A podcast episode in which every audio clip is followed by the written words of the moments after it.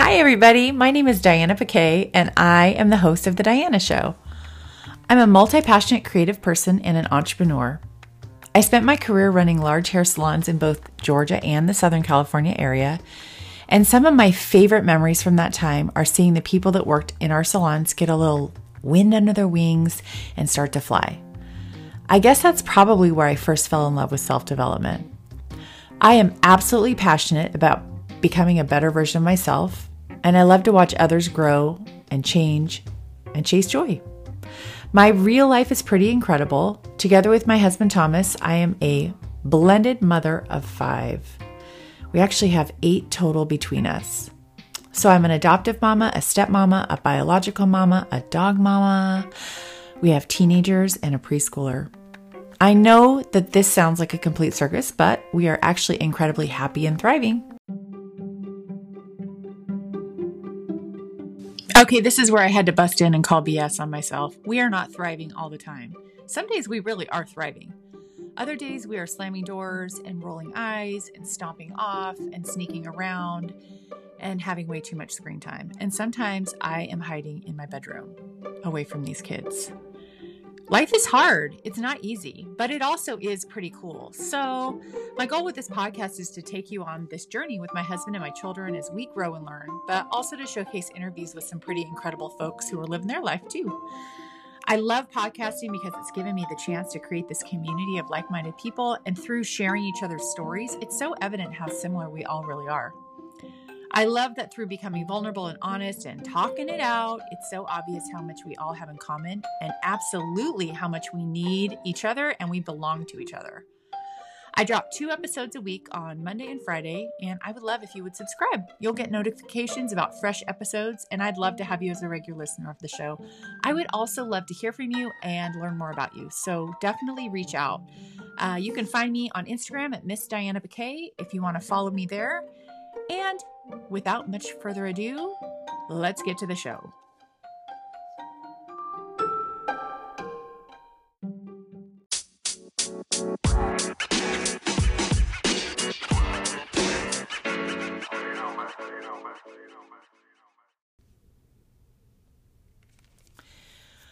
This week, for whatever reason, I got this really big urge to finally get after learning more about social media.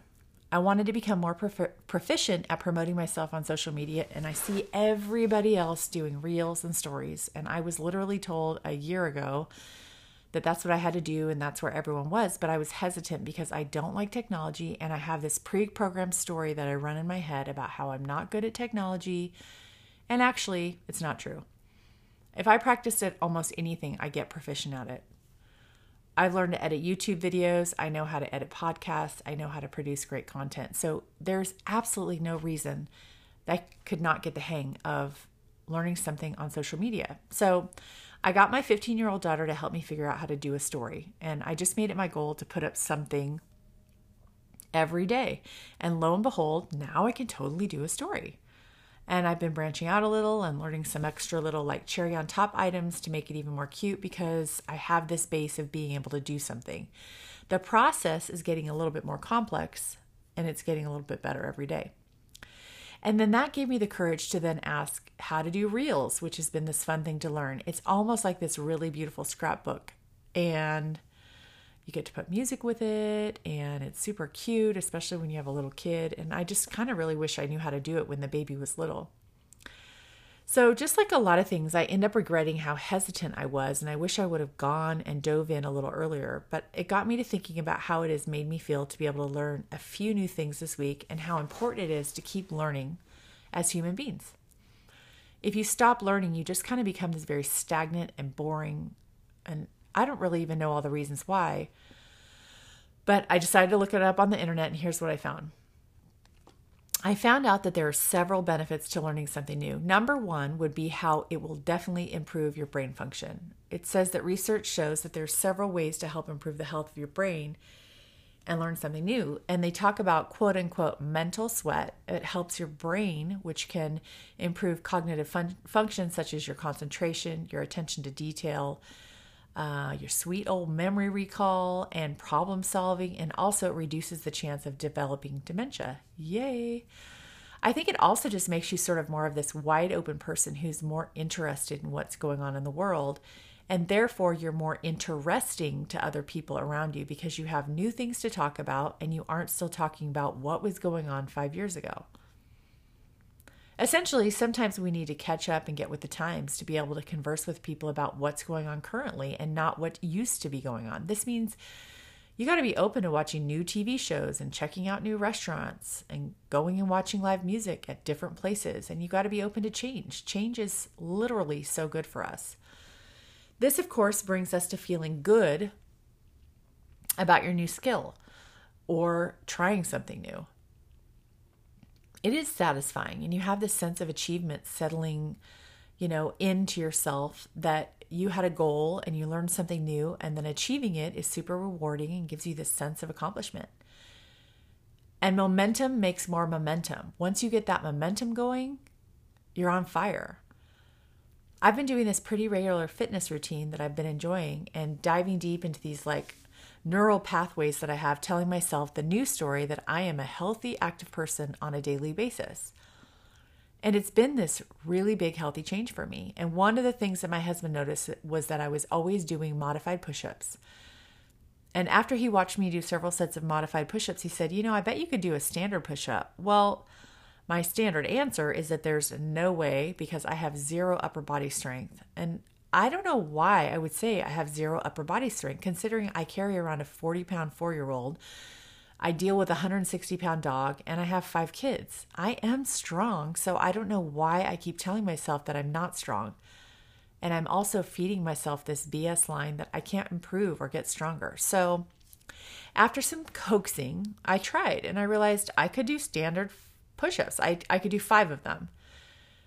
And the next day that turned into six. And you know how the story goes. The day after that, it was seven and so on. Well, I ended up combining my desire to do something new on social media with documenting my push up challenge and decided that I wanted to do 50 push ups by the time I turned 50 next October. It gave me something to document every day on my new quest to be better at social media, and it also made me accountable for my push up challenge. The whole thing combined was like this win win. But the big lesson that I learned is that I tell myself these stories that aren't true. I told myself I'm not good at technology. It's not my thing. I've told myself I'm not good at upper body strength. I'm just not strong. And that's not true.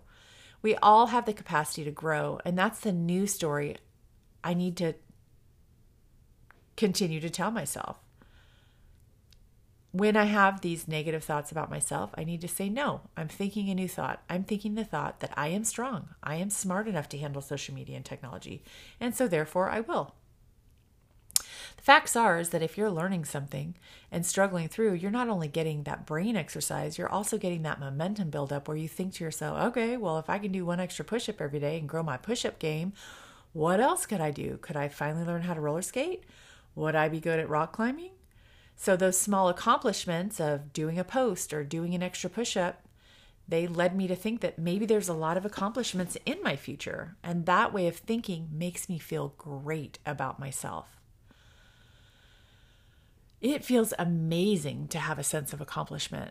Not only am I doing something good for my body, but I'm showing my kids that at any age you can be brave enough to try something new and accomplish what you set out to do, as long as you're willing to take a little chunk of your time and effort and accomplish something every day. And I think now because I've got a momentum with the push ups, I'm thinking maybe I could do a squat challenge as well, or maybe I could do a, lung, lunge challenge. And I wasn't thinking any of this before. Another great thing about taking up a new hobby or trying something new is that you'll probably either go to a class physically or join something online that's a great new way to meet, meet people.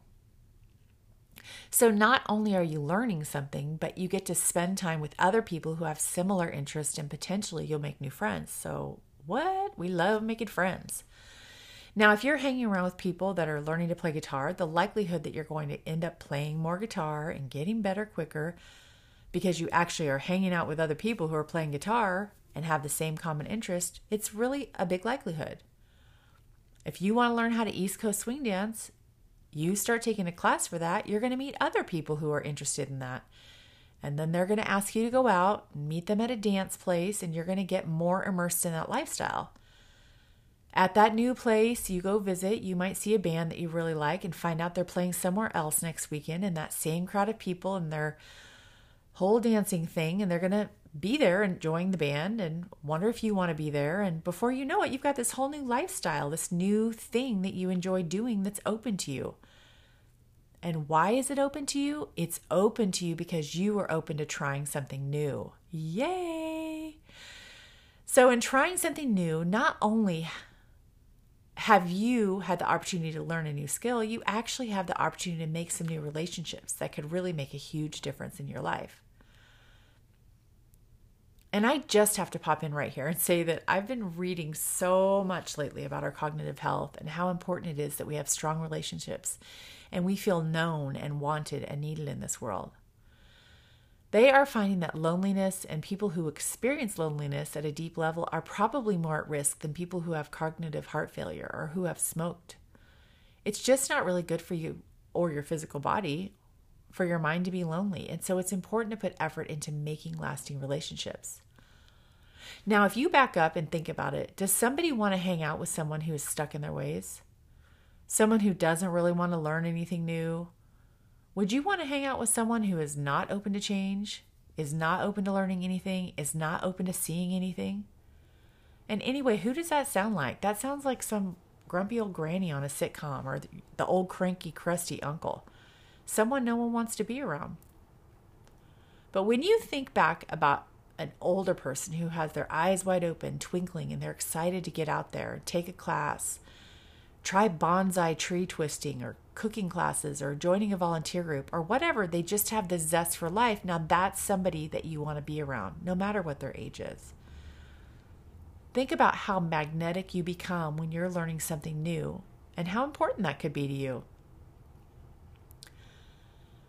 Another part that goes right along with that is that you could definitely become more deeply implanted in your community. So you might end up finding yourself in connection with other people or other locals for a common purpose. And it gives you a sense of community and belonging. And it could benefit the place that you live.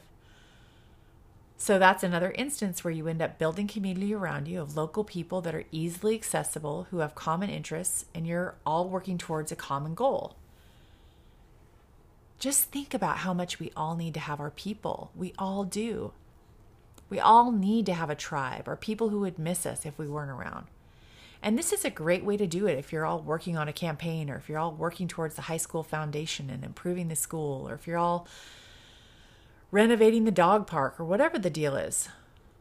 This could be a big part of you having a really healthy physical and cognitive life and we don't think about it that way because it sounds kind of out there, but think about how improved your life would be if you had a zesty, solid group of great people who are like you and wanted to learn and wanted to be involved. It's just such a healthy thing to have surrounding you.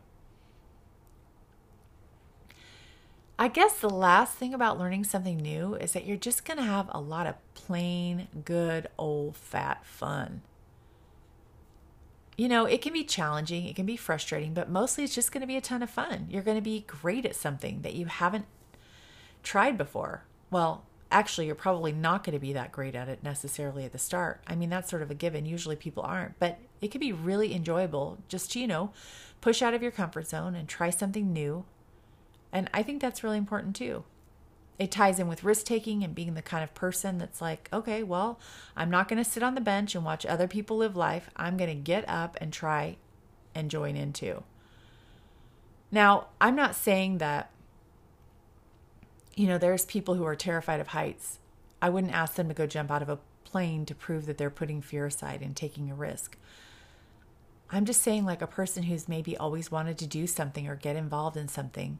Say you've always wanted to have a podcast and say you have a lot to say, but you feel intimidated. Maybe there's a lot of work that goes into it, which, by the way, there's a lot of work that goes into it, but it's worth it because it's very rewarding. And you think these thoughts in the back of your head, boy, that's something that if I had the time, but I don't know, what would people think of it? Would people even listen to it? Do you let that voice of fear take over? It can stop you sometimes from expressing yourself and experiencing the full gamut of what life has to offer. And I can tell you from my experience that when I first started listening to podcasted podcasting, I was so interested because I just felt like I had a lot to say. I'm raising five kids. I'm an adoptive mom. I'm a stepmom. I'm a biological dog. I'm just like a, a biological dog. I'm a biological mom. And I'm just like a lot of mom. And I'm a wife and I'm in this really dynamic, incredible relationship and I'm happy and I had to fight tooth and nail to get here. So, yeah, at that time, without even like digging that deep, I knew I had a lot to share. And I also say that I recognize even more now how much work I have to do on my thought processes and the things that piss me off and the wounds that I have from when I was a kid and the way that certain people will conduct themselves. And I let it totally affect me. I have a lot of work to do. And I, without podcasting, I don't think that I would have realized that about myself.